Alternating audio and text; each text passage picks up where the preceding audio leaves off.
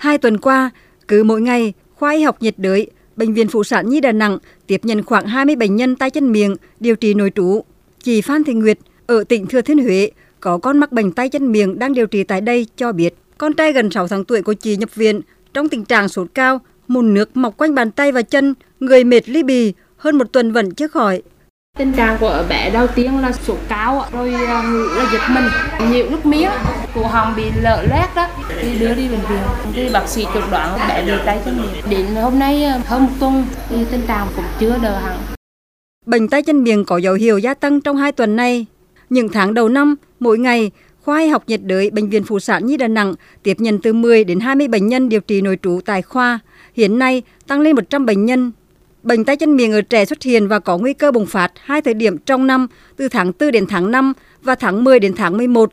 Lứa tuổi mắc bệnh tay chân miệng phổ biến từ trẻ một đến năm tuổi, trong đó trẻ một đến ba tuổi có nguy cơ mắc bệnh cao nhất. Bác sĩ Nguyễn Hải Thịnh, trưởng khoa y học nhiệt đới Bệnh viện Phụ sản Nhi Đà Nẵng cho biết, đối với những trẻ mắc bệnh này, thường sốt nhẹ, chán ăn, mệt mỏi, đau họng, ho, nổi ban đỏ trên da.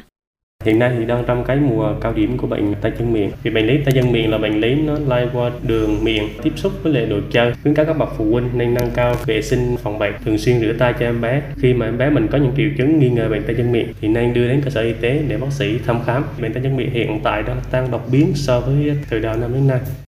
Từ đầu năm đến nay, thành phố Đà Nẵng ghi nhận ba trăm trường hợp mắc bệnh tay chân miệng trong tuần qua. Số ca mắc bệnh tay chân miệng tăng lên hơn một trăm ca, tập trung ở các quận Thanh Khê, Ngũ Hành Sơn, Liên Chiểu, Cẩm Lệ và huyện Hòa Vang.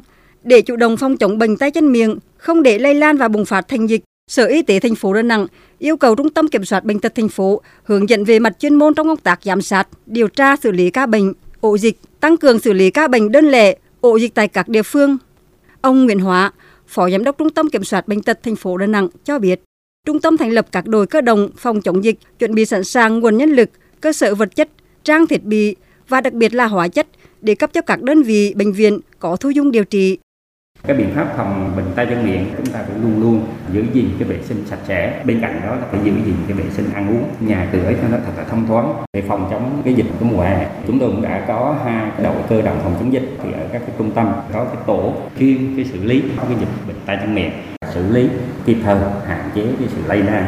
Đặc biệt là trong cái tuần qua thì chúng tôi vẫn ghi nhận giai đoạn khoảng là trung bình là một trăm ca. Những cái giai đoạn đầu thì số lượng phát hiện thấp hơn, tháng tư, tháng năm thì bắt đầu là bệnh tay chân miệng mới vượt lên và ghi nhận cái số ca sẽ nhiều hơn.